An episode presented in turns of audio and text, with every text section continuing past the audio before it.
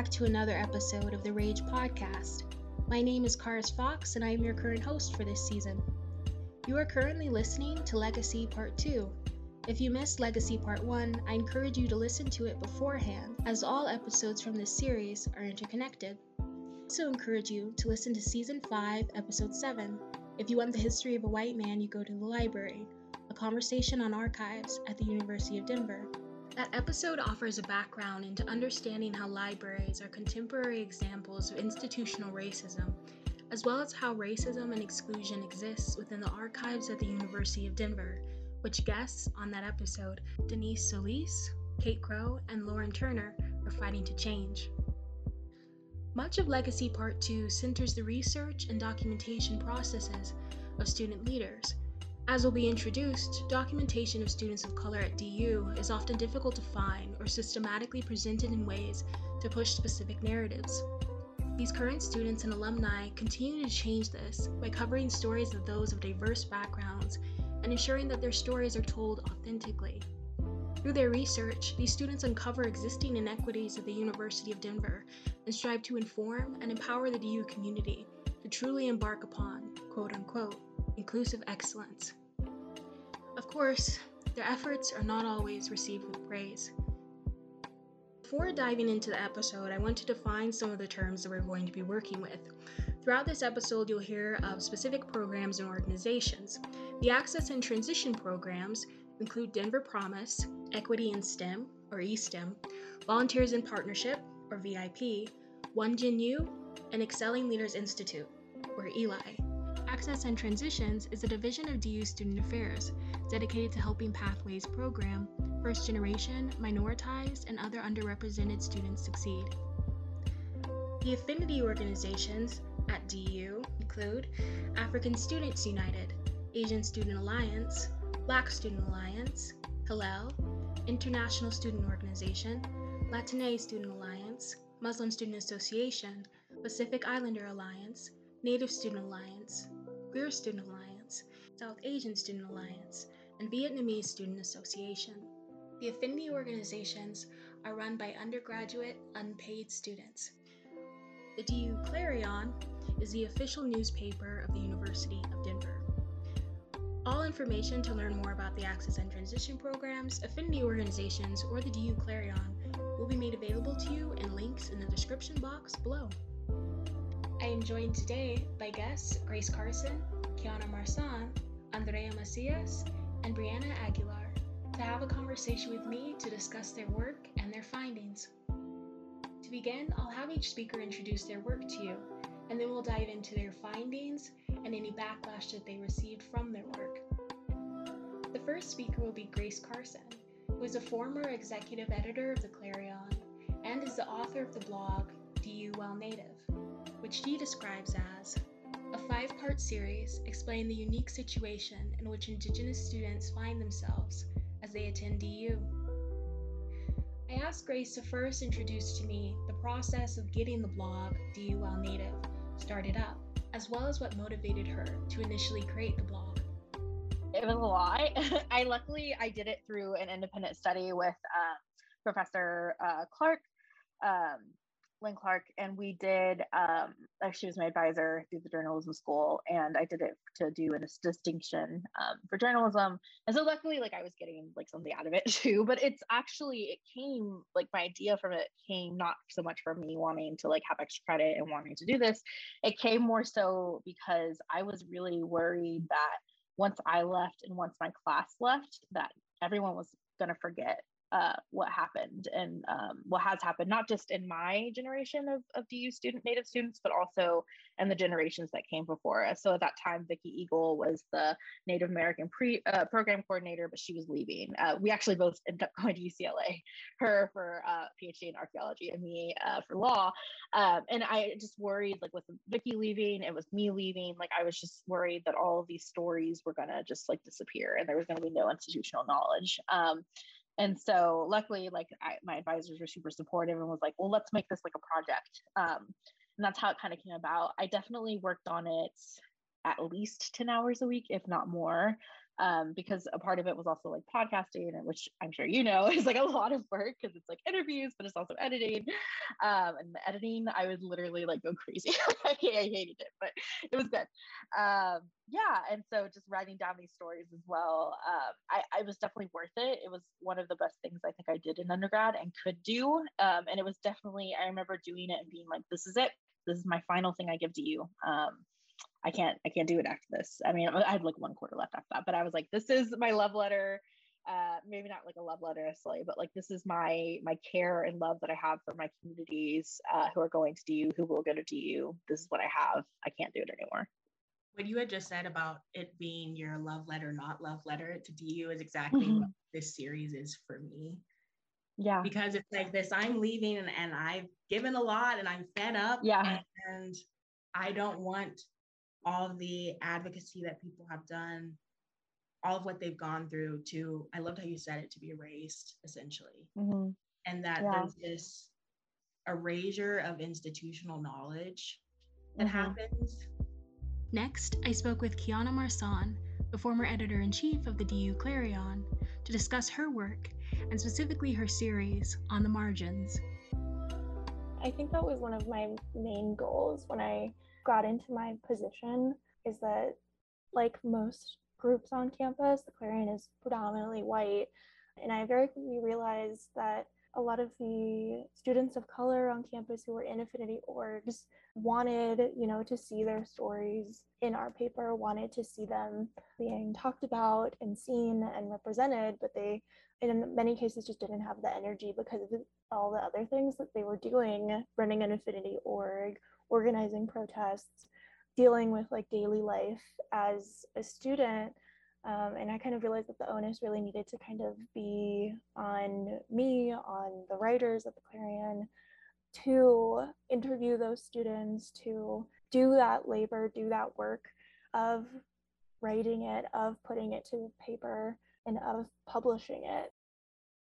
I started a series along with another editor, Isaiah, called On the Margins. And it was essentially I was trying to interview um, as many student affinity orgs as I could on campus and really just kind of memorialize their lived experience on this predominantly white campus and historicize their perspectives on DU um, and how it's really failing so many students who come from marginalized backgrounds what was driving me was just kind of like the fear of like having these histories erased and being less visible than they should be. Because for most students when they um, like are applying to du they like don't know any of this history. You find out afterwards. You find out from going here from talking to people um, what the climate is actually like for students of color. And it was important to me to like be part of that process of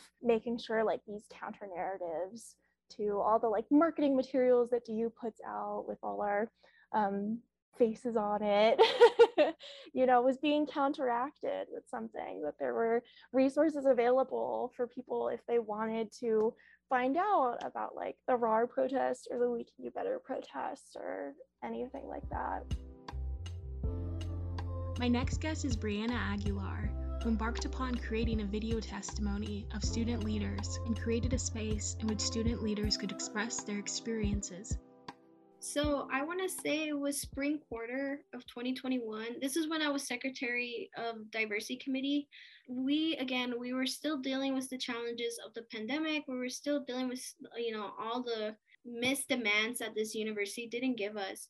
And I just felt like, you know, being with student leaders, you could tell there was so much burnout in all of us. Like, you know, even student affinity groups, we really just were like trying to put on the best programs we can. But even then, we were so tired and exhausted. Honestly, I was like, I've never seen anyone here do like a, a video so I came up with this idea and I brought it to um, DivCom, like our e-board. I was like, hey, I want to do a video project, you know, on student leaders and interviewing them. And it was me and Dr. Johnny Ramirez. And really what the idea was is I had maybe like eight to, to nine questions that were related to their student leadership experiences. And um, it was really focused on their experience as a student leader and getting what you know their feedback and really having them telling their lived experience of being on this university and giving them that voice you know because i felt like i was like who's doing like who's supporting us at the end of the day? Who's gonna let us actually like feel like we're being heard and listened to you know? So i was like yeah let me do these recordings. And i created like a little forum of like to get interest and to get people um, to be interviewed again too I, I also recognize that not everyone wanted to talk about things again. Um, but i wanted this video to be two themes. One uh, to be a message from student leaders like to really be a message from student leaders to the university of like hey this is our experiences you know that was really the other thing where I wanted to highlight that student leaders who were not getting compensated after they talked about all the stuff they went through and all the stuff they do.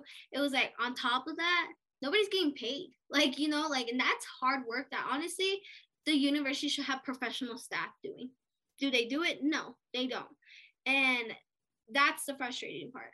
But that's what I want in that first part. The second part was supposed to be a thank you and a dedication to student leaders because, like I said, it wasn't always, you know, all the time just like planning, planning protest or like, you know, always about focusing like, you know, what are we going to call for action today? It was really fun things. Like we had dances. We had you know little like hangouts and like presentations or like workshops where it was like fun and you got free food and you got t-shirts you know? I have so many t-shirts in my closet like from student orgs. I'm like yo like I'm good. Like I'm set. And it's just like those fun times again. Like the student dances, those were so like those are so fun and like it's cute. Like I think it's kind of like, you know, everyone gets together and it's kind of like like the club, but also like a school dance. Like it's kind of weird, but like in a good way.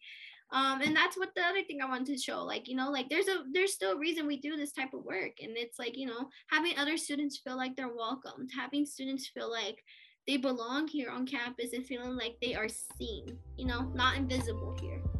My next guest, Andrea Macias, headed a research project to create a timeline of student activism at DU from the 60s to the present day. I started wanting to do an independent study.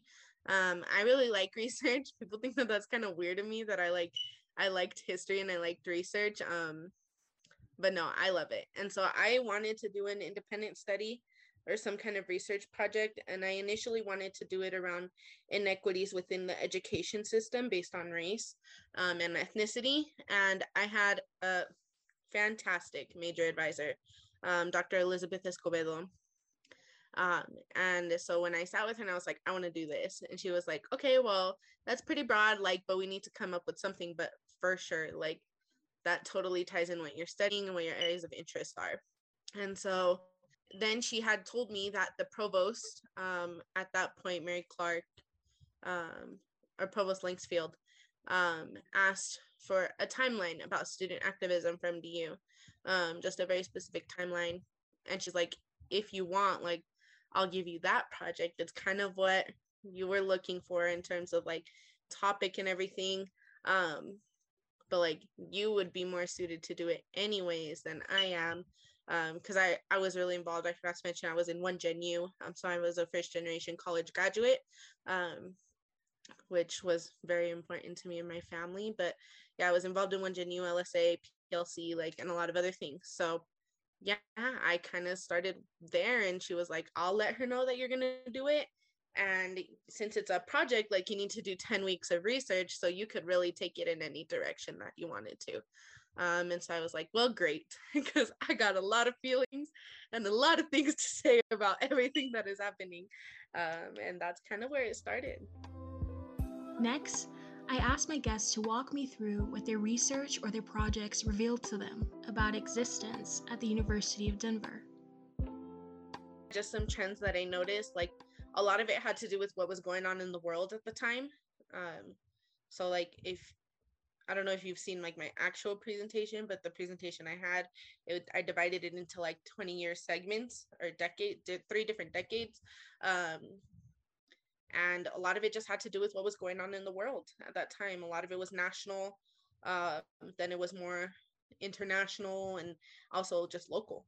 Um, and so that was like a lot of the trends that I noticed. Um, it just definitely had to do with what historical events were going on around us. And um, one thing that I pushed for after doing the project was making sure all of our, at least our student affinity group, started documenting um, what they were doing, even if it was just their meetings. Um, or like LSA, we created an archive. I was like, yeah, even if we're just playing Loteria, like document that. Make sure that our existence on this campus is known. Because a lot of teachers would be like, it's in there. Like, you just have to go and look for it. I was like, I swear to you, I am in this archive. Like, it's not here. Um, and they'll count as like one paper 60 years ago mentioned the Black Student Alliance. And they're like, yeah, it's in there. And it's like, that's not really what in there means, but okay, great. so funny because that's literally what I noticed too. And actually, the former editor in chief of the Clarion had also said that is that when you're actually looking at things that mention students of color specifically, it's very difficult to find. And I think we embarked upon similar research projects around the same time. And so, like, I also experienced that where it was like, it did not seem like you had to dig to find it. And I think that right there kind of points to a little bit of an issue. If you're having to devote so much of this time to find voices that are just completely erased from being documented. Before diving into more of the key takeaways from my guests' research and projects, I want to highlight Season 5, Episode 7, entitled If You Want the History of a White Man, You Go to the Library, a conversation on archives at the University of Denver. In this episode, I speak with Lauren Turner, who is the current archivist of student activism at the Anderson Academic Commons at DU. In this episode, Lauren introduces the shortcomings of the archives in capturing the existence of BIPOC community members at DU. What are some of those tropes?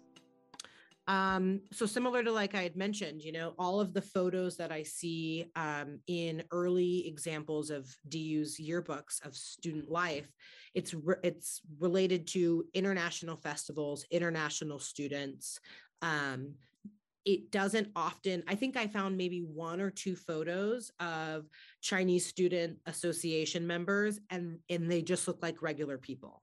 Um, they're not dressed up in um, what has been labeled as costumes but obviously is traditional um, attire and so it's like you either see them as uh, dancing parading and teaching the primarily white institution about their culture on a day that is only allotted to do so, or you don't see them at all. So um, it it would be hard, I can imagine, to um, only see people that look like you in one way because like you have mentioned what does that say about how the university truly values um, them as a whole Later in that episode, Lauren Turner, Denise Solis, and Kate Crow discuss how the affinity organizations have been helpful in admitting prospective students of diverse backgrounds. Specifically, the Black Student Alliance had hosted a Black Student Weekend where 100 prospective students came to the University of Denver. An important reminder about this is that the leaders of Black Student Alliance at the time were all unpaid students. They were neither funded nor aided by the admissions office. Yeah, I was um, at an exhibit, which I'm forgetting the name of. I think it was Mapping Native Denver, where a portion of that exhibit was you could put post-its. And one of the post-its was, I think, um, just give, like, make uh, tuition free for Indigenous students, like for Native students. And that's, I mean, the thing too is these students are leading the change. Students not only have to uh, like do their coursework and schoolwork, but they also have to advocate for themselves. And that's like so much more effort that is not at all recognized anywhere like at DU, at least at, that I've seen. I'm on the outside, I'm, you know, but, and I really think that students of color need to be paid more or given some kind of credit or something because they're doing the work that this institution has not and will not do. Black Student Weekend is a fantastic example of that. Like, why was admissions not like paying them to do that? It was all about prospective students. Prospective students of color. And it's like, exactly. doesn't that doubly check up? If, if we're just talking about checking boxes, doesn't that doubly check a box? Because the planning is off of the admissions table. They're not responsible for it. And the connections that are built, they're not responsible for. And it may increase diversity. Like I, I, it just it feels like then when we have diversity initiatives they're a lot less intentional and they have nothing to do with the students. It's not about the students at all. Um, i can i will just add a little bit of background though that the black student the black student weekend was um, organized by the black student alliance um, invited uh, like a hundred high school students from surrounding um, schools in Denver to campus for an overnight visit where they were paired with current Black students at DU and were able to attend all of these kind of like community building events um, over one weekend. And some of the archives that we have, some of the documents are related directly to those students. And the way that they talked about the community that they were already seeing at DU is sad. The affinity organizations at DU have often created spaces of community for those with marginalized identities. As introduced, both Kiana Marsan and Brianna Aguilar's projects focused on capturing the experiences of student leaders on campus. Here are their key takeaways from their projects. There was like a number of similarities in a lot of the interviews that I did, but one of them, like I was talking about, was that a lot of student activists um, were frankly just exhausted um, because of the fact that they were dealing with so much more than um, most students at DU have to handle. They were dealing with classes, with work, but they were also trying to organize club meetings. They were also trying to organize protests, and um, all of this work was unpaid and took a lot of time and energy, especially when most of the time their actions are either ignored or kind of just like placated um, by the institution um, and brushed off. And I think that's where a lot of the exhaustion comes from, from being constantly told by DU and the administrators like thank you so much for all the work you're doing um, like I don't know them pretending to be um, grateful, but then like not matching that gratitude with any sort of like tangible action that would um, reduce the harm that these communities were experiencing on campus. Another trend was that I think across the board for almost all the groups that we interviewed, they mentioned the pioneer moniker and how they felt like it was one of the um, most clear and largest um, indicators that DU did not care about their students of color, about their queer students, about their students of marginal status, and and how DU's continued use of Pioneer, continued defense of it, is kind of the most obvious sign that they aren't being valued, they aren't being seen, and that the needs of students in privilege, the need of white students is being placed above theirs. It was uh, around 30 people that ended up interviewing and um the questions for example like i think the first question i asked is like um, what are you involved in and why did you get involved in it? And there were so many common themes. There was one thing specifically that i asked student leaders of like what can your university do better in order to support you as a student leader and everyone again like i did not like rig anyone's questions. I didn't tell it hey can you say this before? Like no this was all just right on the spot. Like a lot of people too like didn't know what the questions were 100% going to be uh, unless they asked for it. Like people were like hey can i get the questions ahead of time? I will give it like right? There's other people that was like i'm okay. Like i'm gonna just show like you know it's fine. And like all the common themes in that question i asked about like what this university can do everyone i feel like mentioned that this university needs to listen to them and it was showing that there was obviously that the university doesn't listen to demands of students from BIPOC or you know marginalized and underrepresented communities here on campus. The common theme literally for those students here at DU was to get rid of the moniker. Literally, a lot literally I want to say 75% of those interviews was the first thing they said was get rid of the moniker like that was everyone's number one thing that they said. They said if this university can get rid of the moniker at least they're showing that they're listening to us. The other thing was um providing support outside you know of like because a lot of the support of student leadership here falls on a lot of like um the cultural center or you know access and transitions because they help a lot with already student outreach and support in those communities but it was like they already have so much casework and caseload that like they were making us go to support first of all that's already like so so understaffed and so underfunded that was like why can't you all actually create something for us like in support of like an actual center you know like um these multiple different like mental health research like where is that? Like it was like there's no support. There's no one like for example what i did in that interview with getting students why is there no one that's professional staff going around checking on us like that as you know student leaders? And they were saying you know like there's there's no support in that. The university doesn't give us you know like more like we have to fight for our money to get like programming money you know? At the rage podcast we have no issues in recognizing the emotions that injustice in our society and in our institution create.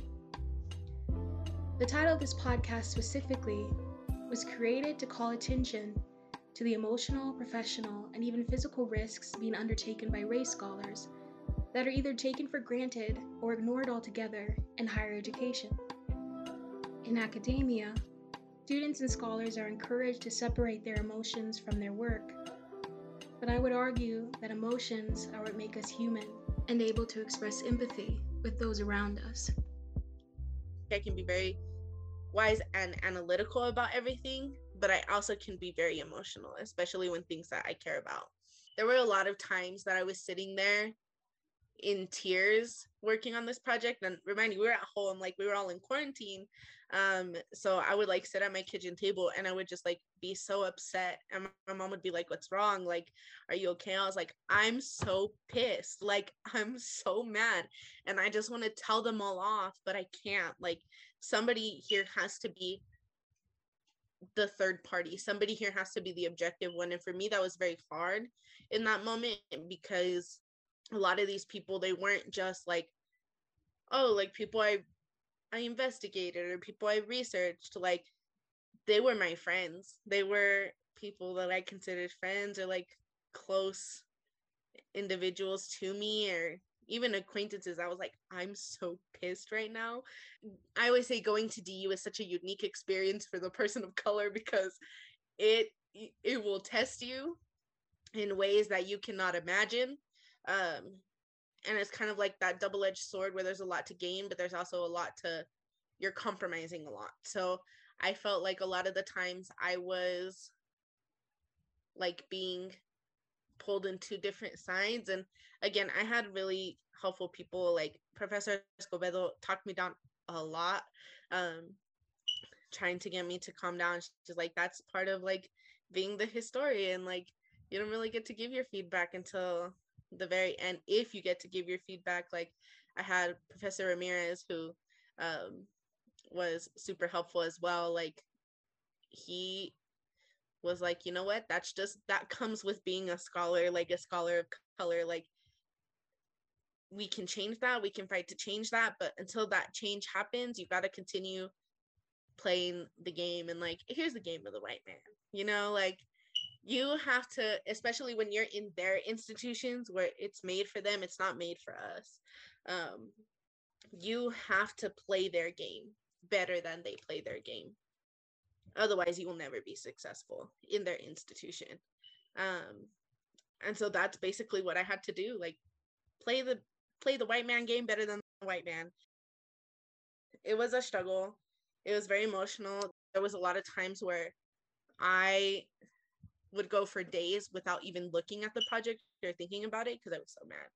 Uh, and I was just like, the more and more that I got confronted with it, and then on top of the mental toll that COVID had, I was just like, there was a lot of times that I was at very low, like, levels mental health wise. Um, and so I, thankfully, you know, I have my sorority sisters, the sisters that I talked to, um, that were very supportive. Of, of course, like all the people that I talked to from LSA were very supportive. Um, and then I really looked forward to all the interviews I did because it gave me like a better sense of okay, so this struggle is not an independent struggle like it is, but it isn't like I also have a hard time being people down. I didn't want to let anyone down. And when you're kind of playing on the side of the institution that's harming so many people, it's hard to be like, I don't know. I just, I wanted to make my community proud of me without like upsetting anyone. And like, remember this project, it was just kind of handed to me. It wasn't like, I was looking for it, but it wasn't exactly what I was looking for. So I just I didn't want anybody to be disappointed in me. And so that took a big toll on me as well. I'm really glad that like I've gained the language and the terminology to describe my experiences, to relate to the communities I'm a part of and the worlds around me.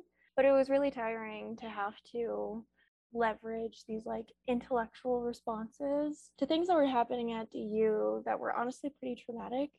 And so I think it left me with a lot of anger that I think I'm still struggling to figure out what to do with. And that I really enjoyed my writing, but I think like having to suppress some of that rage like led to it manifesting in like other parts of my life and I guess that like student activists are very often having to fight so hard for making DU um, a better place for like future students of color that I think it has really it has really lasting effects on them even after they graduate. Both Kiana Marsan and Grace Carson have been heavily involved with the DU Clarion. Kiana specifically was a former editor in chief of the Clarion, and Grace Carson was a former executive editor. While they've both written beautiful pieces and really dedicated their time to racial justice and advocacy for creating better practices at DU to better support the BIPOC community, and have also provided the much needed BIPOC representation in the newspaper, their publications have not always been welcomed with open arms. So the Clarion, um, I think, is unique from other student orgs in that um, quite a bit of our readership is made up of alumni. Um, it's how a lot of alumni who care, um, who like want to keep up with DU post grad, like get their information about what's happening at the university. Um, and so this meant that whenever I would write an article about um, no more PIOs, about racial justice, um, the white alumni who felt very attached to Pioneer um, or to their whiteness um, would respond to it on Facebook. Um, there's a blog online. It's called Let's Go DU. Um, it's an alumni blog. And um, an example is that I wrote an article about the RARB protest. Um, and they also like i think maybe a couple days later um, they caught wind of it and they um, for one like used the picture that we had um, used in an article had been taken by one of our photographers um, they technically shouldn't have used that picture at all um, and they also just like took out quotes from my article and um, used them to um, like advance their own agendas with Pioneer and with keeping Pioneer. Um, and there was also a lot of comments on that article um, talking about how the Clarion like is going in a bad direction, that I'm specifically leading the Clarion in a bad direction. Um, and it was just like one of those things where like I could just like couldn't stop reading the comments, you know, like once I saw them, I was like, I like couldn't stop myself from continuing to read them because I don't know. I think I think you want to know like what people are saying about you, even if it's not good, even if it's not healthy for you. Um, so yeah, there were just like I don't know there was probably like at least like 20 comments of people who were using my article to get mad at what RAR was doing, to get mad at specifically um, Johnny, who no longer works at DU. Um, he was um, someone who had gone to the protest, who had helped support the organizers of RAR, um, and who had been a teacher and mentor to me as well.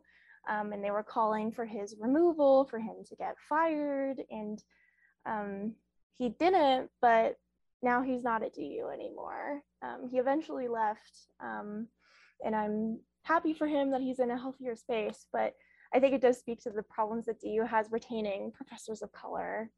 Um, and so there was that incident, and there was also after the Atlanta shooting, um, I wrote an article um, about a lot of the anger and fear I was feeling. It was kind of the first time in an article I had chosen to um, talk about like my emotional response to what was happening. Um, often in the Clarion, since I was writing for the news section, I felt like um, I felt like I like since I had to be unbiased, I could only portray um, what I felt and what I thought through the people I interviewed, through the evidence I provided. I very often um, had to like portray myself as intellectual and academic, and I couldn't just like say that I was angry or that I was upset or that I was afraid. But with that article, I did because I think it was towards around when I was graduating, and I don't think I was in the editor in chief position anymore.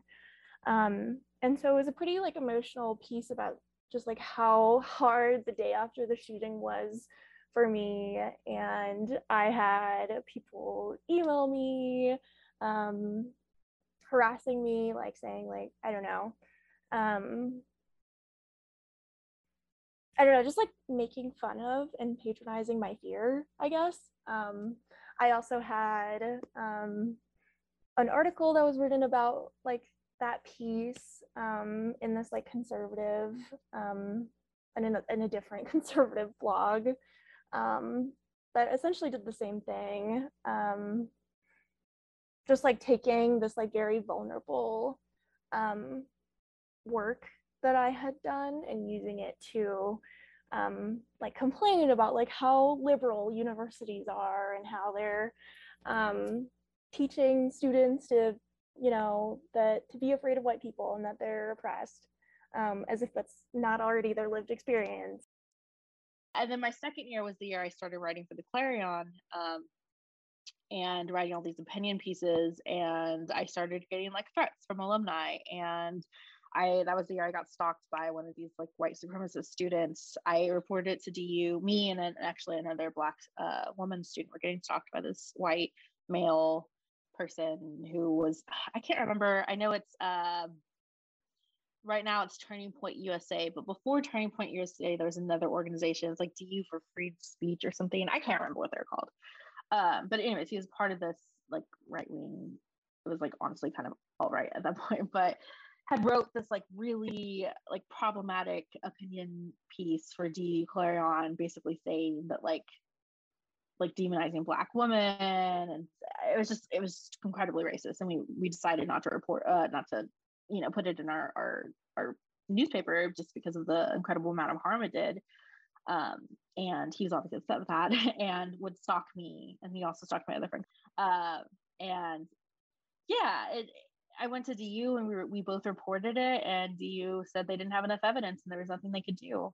And then it's like, cool, I, uh, I'm all by myself in this, you know. I, don't, I don't. I hopefully I'm safe. I don't know. Um, yeah, we like made safety plans together where either we'd walk together, or we'd walk with friends, but we never walk alone.